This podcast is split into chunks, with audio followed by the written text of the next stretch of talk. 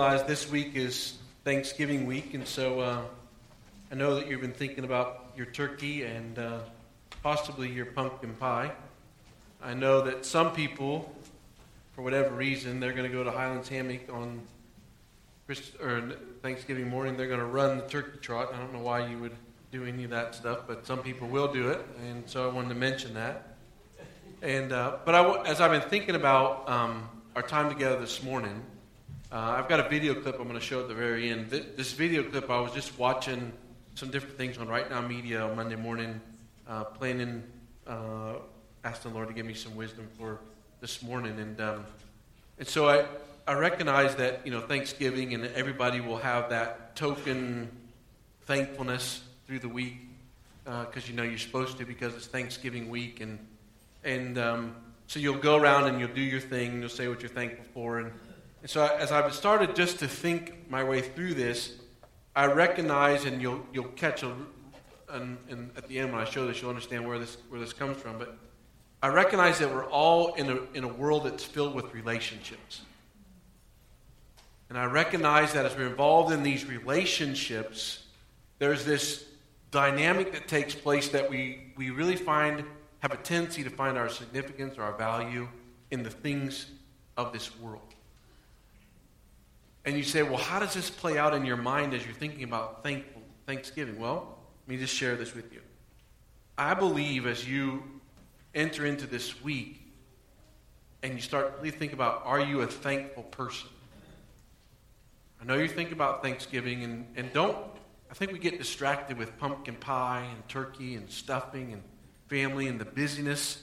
Sometimes this, this, this time of the year, you know, Thanksgiving, and you go straight into Christmas, we're so busy that we miss everything that's going on around us, just as a big distraction. So, really, ask yourself this question Do I use anything in this world to give me value as an individual? Because if that is true, the relationships around us suffer. Because if I'm looking for something that is earthly for my significance or my value or my worth, that fades away, doesn't it? There's nothing in this world that lasts. And so, as I was thinking about this, I want you to think with me, and I've titled this thing Vertical Thanksgiving. If my relationship with Jesus is not right, my relationship with those who are around me are not right. If I'm not developing this vertical relationship with my Savior, the people that are around me are going to suffer. And so, as we get involved in this, this time of the year, and it's really don't fool yourself into thinking that you can be thankful without Jesus. You can't. Don't fool yourself into thinking that you can do life without Jesus. You can do life without Jesus but those around you will suffer. If I'm not working on this relationship, if I'm not working on the vertical part of my life, the things that are horizontal are going to pay the price. Maybe you can look at it from this perspective. Horizontal relationships can never be right when a vertical relationship is not right.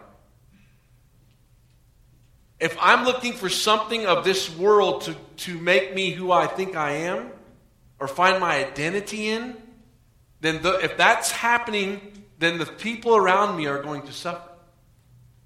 And so you can maybe put it this way you're either a taker or you're a giver. And I believe that directly reflects my vertical relationship. If my vertical relationship with God as my Father is a, as a personal working relationship, I am less likely to be a taker. If I wake up tomorrow morning and say, God, I don't need you, I'm going to enjoy my life today, then I'm going to be a taker. There's, there's not one of us in this room that being a taker does not come natural. You were all two once. And your favorite word was not share. Your favorite word, and probably nobody ever taught you this word, was first off no and then mine.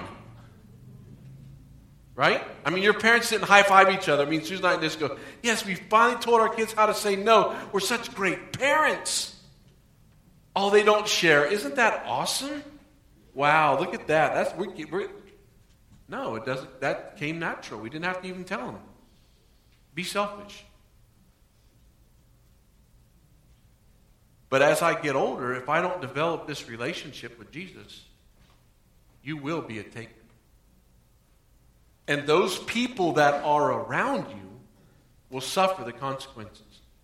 And so, as I was thinking about this this morning, I started thinking about God, who are you? God, is there, is there some characteristic that I might be tempted to go to look for something in the world to say, you know what, God, maybe, you maybe this can help me, and not God help me? So I wanted to know, and I won't tell you how many uh, words I have for you like last week. I won't tell you the number of my words. But if you're taking notes last week, it's less than what I gave you last week. So the first word I want to give you is eternal, or eternity, or you can say eternal, however you want to phrase it. But as I think about God this morning and my vertical relationship with my Heavenly Father, I need to know that my Father is from eternity. He's eternal. There was no beginning to God. It just wasn't like he woke up one day and said, "Oh yeah, now I exist," and there's not going to he's not going to just disappear one day. Take your Bible and go with me to Psalm uh, 90 verse 2. And so as you think about eternity, that means that God is God is endless. To realize that God is eternal. Psalm 90, verse 2. Before the mountains were born, or you brought forth the earth and the world from everlasting to everlasting, you are God.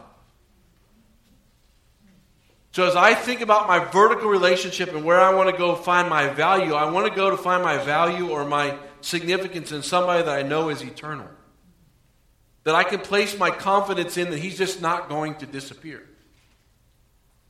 That I can be uh, assured in my soul that he's always going to exist. That he is sustainable. That no matter what goes on around me, that my God is there for me, period. He's eternal. The next word I want you to look at is holiness.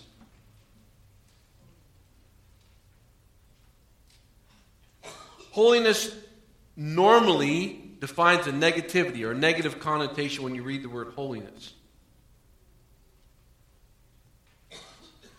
And most of the time when we think about God, we think about God as a holy God. I don't realize, you'll see what I'm going to put on the very last word I'm going to put on the screen, is most of the time what we think when we think about God. Once you go, take your Bible, go to Leviticus chapter 11, verse 44.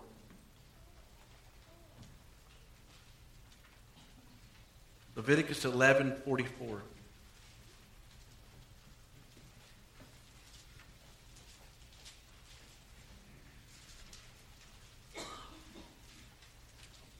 Realize that, that the Lord our God is talking to the nation of Israel. I, I understand that, but I want you to I want you to see something with me. Leviticus 11:44 I am the Lord your God. Consecrate yourselves and be holy, because I am holy. Do not make yourself unclean by any creature that moves about on the ground. I am the Lord who brought you up out of Egypt to be your God. Therefore, be holy, because I am holy. I realize when you when I read that, I realize that none of you have walked across the sea on dry ground. I realize that none of you have seen 10 amazing, miraculous things that go against the Egyptians' gods that they worshiped, and then God brought them out. I recognize that you were standing at the water and watching the Egyptians come, the soldiers come, and the chariots come, and Moses saying, You know what, we're dead. People are complaining, we're dead, it's over. And then God splits the sea, and you walk across on dry ground. I got that. I understand that. But God's brought you out too, hasn't He? God has rescued you. And with the same hunger that God is saying to the nation of Israel, hey, I brought you out of Egypt. I've showed you. I've demonstrated all this stuff for you. My longing for you is, is to love the things that I love as God. And one of God's characteristics is that He is holy. And really, a proper view of holiness, I was, a lot of this I've got from um, Ryrie's Basic Theology uh, book that I was looking at. A proper view of holiness of God should make the believer sensitive to his own sin. Now, if you don't value God as holiness, you haven't thought about your sin this week. And normally, when we start talking about sin, it's fascinating how good we are at justifying why we did what we did. Or if that doesn't work, then we'll start thinking about what our spouse did, or what our neighbor did, or what happened at work. And so there's no personal, hey, Jesus, what's going on in my soul today? What area of sin are you struggling with in my life? And so, as I thought about that, take your Bible and go with me to Luke chapter 5. Luke chapter 5. Jesus is with the disciples. They've been out in the boat. Simon Peter, he's in the boat. He's talking. Pick it up in verse 4. When he finished speaking, he said to Simon, Put down into the deep water and let down your nets. He's talking to these fishermen. They had been fishing, they hadn't caught any fish. He tells Simon, Let the net down. Simon answers him, Master, we've worked all night and haven't caught anything. But because you say so, I will let down the nets. When they had done so, they caught such a large number of fish that their nets began to break. So they signaled their partners in the other boat to come and help. Help them. And when they came, they filled both boats so full they began to sink. When Simon Peter saw this, he fell at Jesus' knees and said, Go away from me. Lord, I am a sinful man. For he and all his companions were astonished at the catch of fish they had taken. And so James and John, the sons of Zebedee, and Simeon's partners, they said to Simon, Don't be afraid. Jesus said, Don't be afraid. For now you will catch men.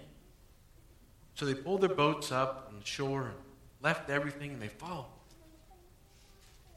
See, normally what would have happened is they would normally or would have been typical or what would have been natural is for, for these guys to celebrate. God, look what you've done. Throw a big party. Check out all the fish. Not Simon. Simon fell on his face. Said, I'm a sinner. And I don't know for you, but an awareness of my sin and our sin should be something that we should not become accustomed to. It shouldn't be something that we just should deflect from. It shouldn't be something that we, we blame on. It should be something we should fall on our face and say, God, you're right. And what I'm doing right now, it's not a mistake. It's not because you're tired. It's not because you're mad. It's not because of whatever excuse you want to give, and we're really good at giving excuses. What we're doing right now, call it what God calls sin. And fall on your face before Him. Say, I'm wrong. It wasn't something that, that was a mistake. We live in a mistake filled world. Oh, it was just a mistake. No, it wasn't a mistake. It's sin. So this morning, as you as you gathered around as a, as a family around the Word of God, know that your Father's holy. Another thing that I love about my Father is that He's immutable, He never changes. That He won't change, He can't change. How many of the times did you start out your day and you start out in a pretty good mood, and by the afternoon you're pretty grumpy? I'm sure none of you ever do that. And so, as you think about our God this morning, we need to be thankful that our God never changes. He's unchangeable. Take your Bible and go to James um, chapter 1. James 1, if you're uh, verse 17.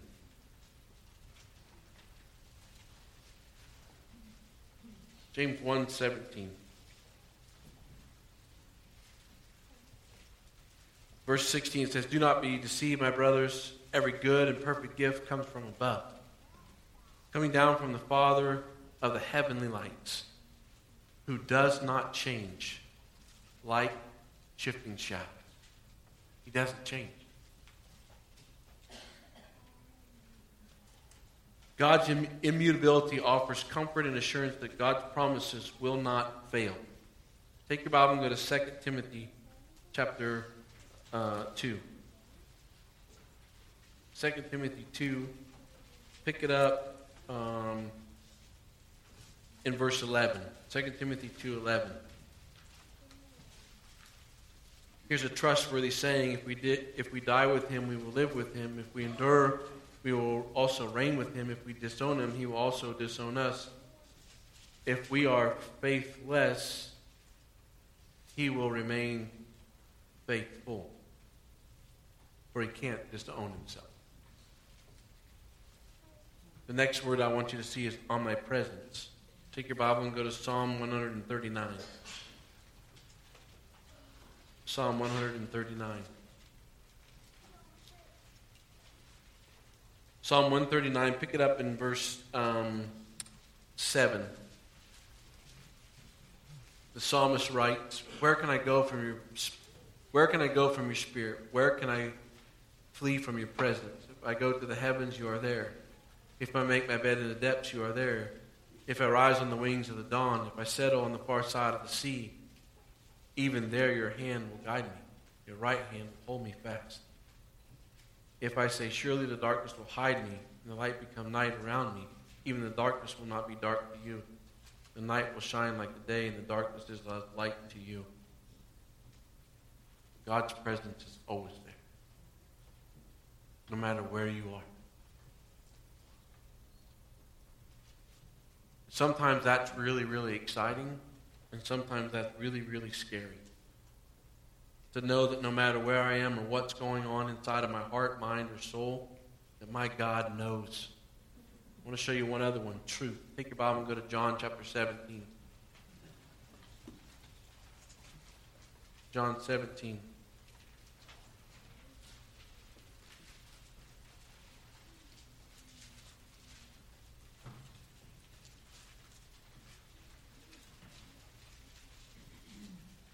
John 17, uh, after verse 1, it's, uh, Jesus says, after Jesus said this, he looked toward the heavens and prayed, Father, the time has come. Glorify your Son, that your Son might glor- glorify you.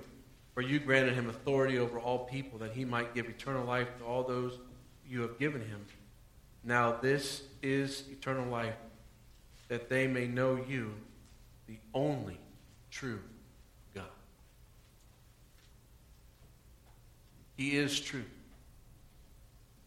And it's interesting to me that if God is truth, everything that is not from God is what? It's a lie. Do you believe that? Okay. What are you watching? If it's not from God, it's a what? It's a lie. Here's another question Who are you paying to lie to you? Think about it. Who are you paying through the books that you buy, through your connections to internet, through all this different stuff? You're basically paying people to lie to you. If it's not from God, it's not true. It's not true. And so then we wonder why we are where we are. We wonder why where we see people walking around outside around us and they're looking for the things of this world to fill only the things that God can fill. And the thing that we that we want and we always talk about is how much God what? Loves us. And we can go on for hours about God's love for us. And I'm not saying that we shouldn't talk about that. But as I think about that, and as I was reading Ryrie this, this, this week, like many Christians, love is more than discussed, is discussed more than defined. Even the dictionary offers little help. Love consists of affection and also correction. And so we all, if you've been given a, a child, and you start out and the, you, you hold them, you love them, And then their sin nature comes out. And so what do you do? You correct them. You encourage them to go in a different direction. Sometimes it's just because mom and dad said so. Sometimes they learn to just to be obedient because if, if they don't stop when you say stop, something bad's going to happen to them. And so you get involved in teaching them truth. Hey, you probably ought to do this. Ultimately, you can't control it all the time. As parents, we'd like to, but that's just not how it works. And so as you think about God's love for you, know that He will correct. Know that times that you need to look yourself in the mirror and say, okay, God, what do you want to do inside of me? God, what do you want to change inside of me? God, what do you want to correct? What do you want to move out of my life? I was, you know, kind of giggling this morning, first hour, thinking, you know, I know that that um, one of my favorite people uh, growing up in high school, his name was Coach Hands. And um, I know that he liked us. Um, I'm not sure that he loved us, but I know that he liked us. And I know that he liked us to do certain things. And if we didn't do certain things his way, you know what he did? He corrected us. You know what he never gave me all the years that I played basketball for him? He never gave me a participation award. He never came to me and said, You know what, Patterson? I really appreciate you, and I know that we lost, but here's a participation award because you were part of the team. He never gave me one of those. After we got beat, we were back at the gym. And we were fixing the things that he wanted to fix so that we would do better the next time we stepped out on the floor. He corrected us. He wanted what was best for us. He was teaching us a lesson as young men, and most of us missed it. We're just like, oh man, back to practice. We're going to run. We're going to die. And he was showing us as men what it was. When you won, you did this. When you lost, you, talk, you, took, you took correction. You learned so that you'll be better the next time you stepped out. Don't you think God will do that for you? Don't you think God wants to teach you?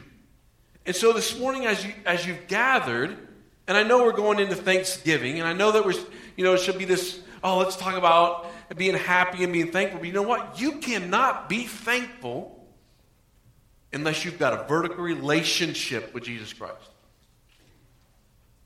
And there's a difference for me just talking about, oh yeah, Jesus, I love you. And there's a difference about me developing a relationship. Hey, Father, what do you want from me today? What do you want me to see today?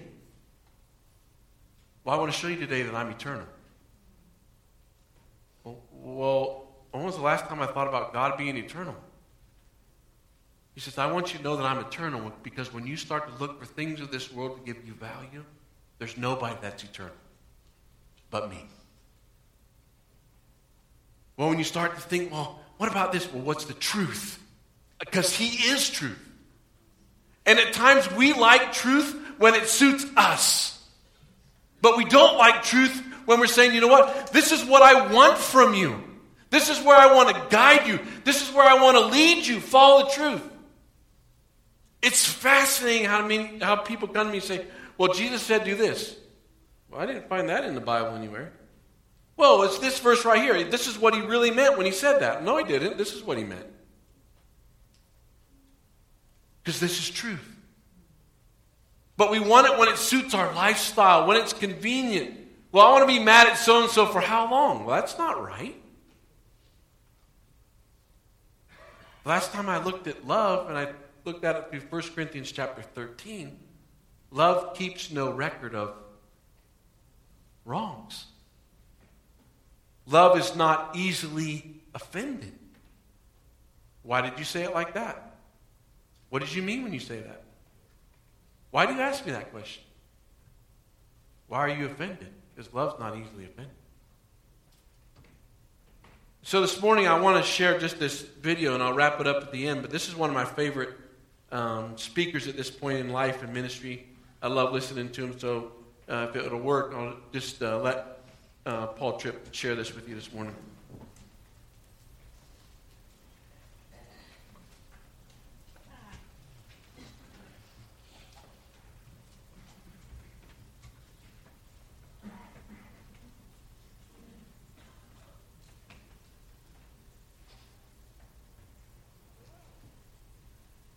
I was thinking this morning that half the time I don't have a clue who I am.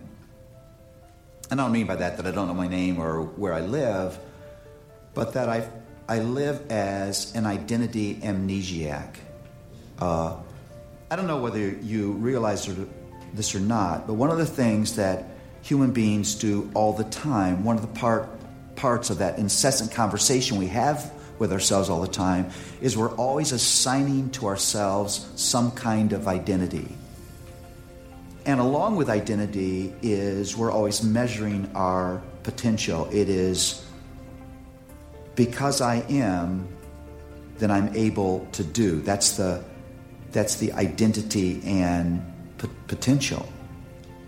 The only safe, reliable place to get your identity, the only place where it can be sturdy and firm and give you rest is vertically. Because every place horizontally that you look for identity can't deliver. You can't look for identity in your marriage. You're, you're not married to the fourth member of the Trinity. You can't look for success for identity because yesterday's success may turn to tomorrow's failure.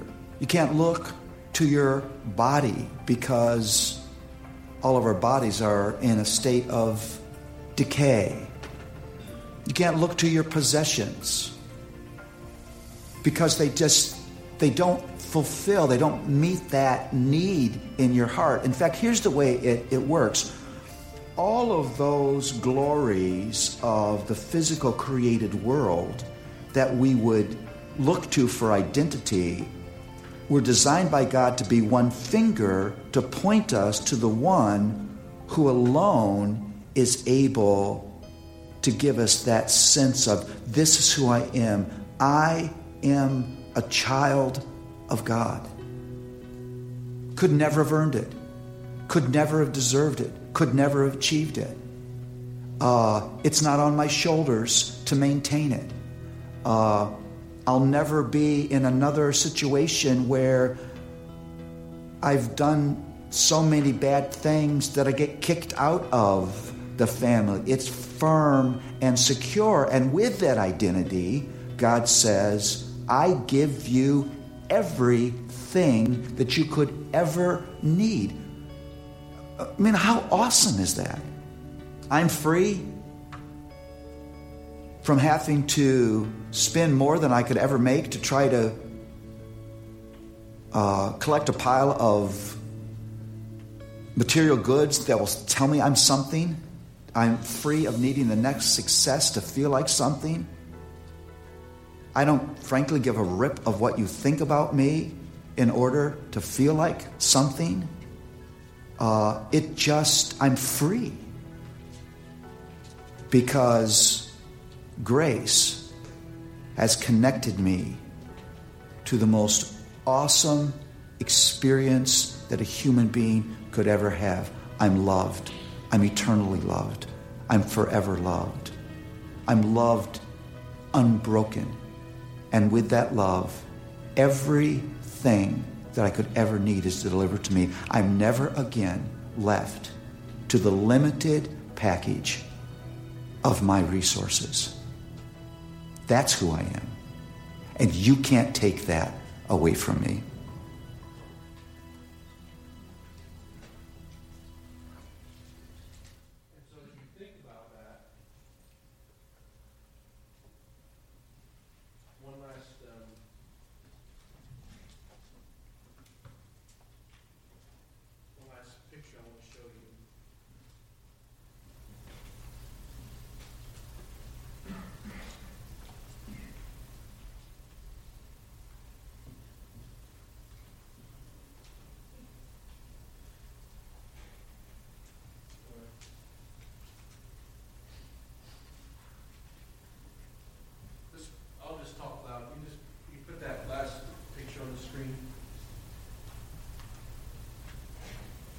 Here's my question What is Jesus to you?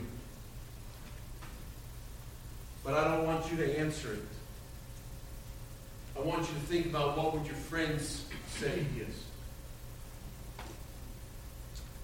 people the way that know you because of your actions.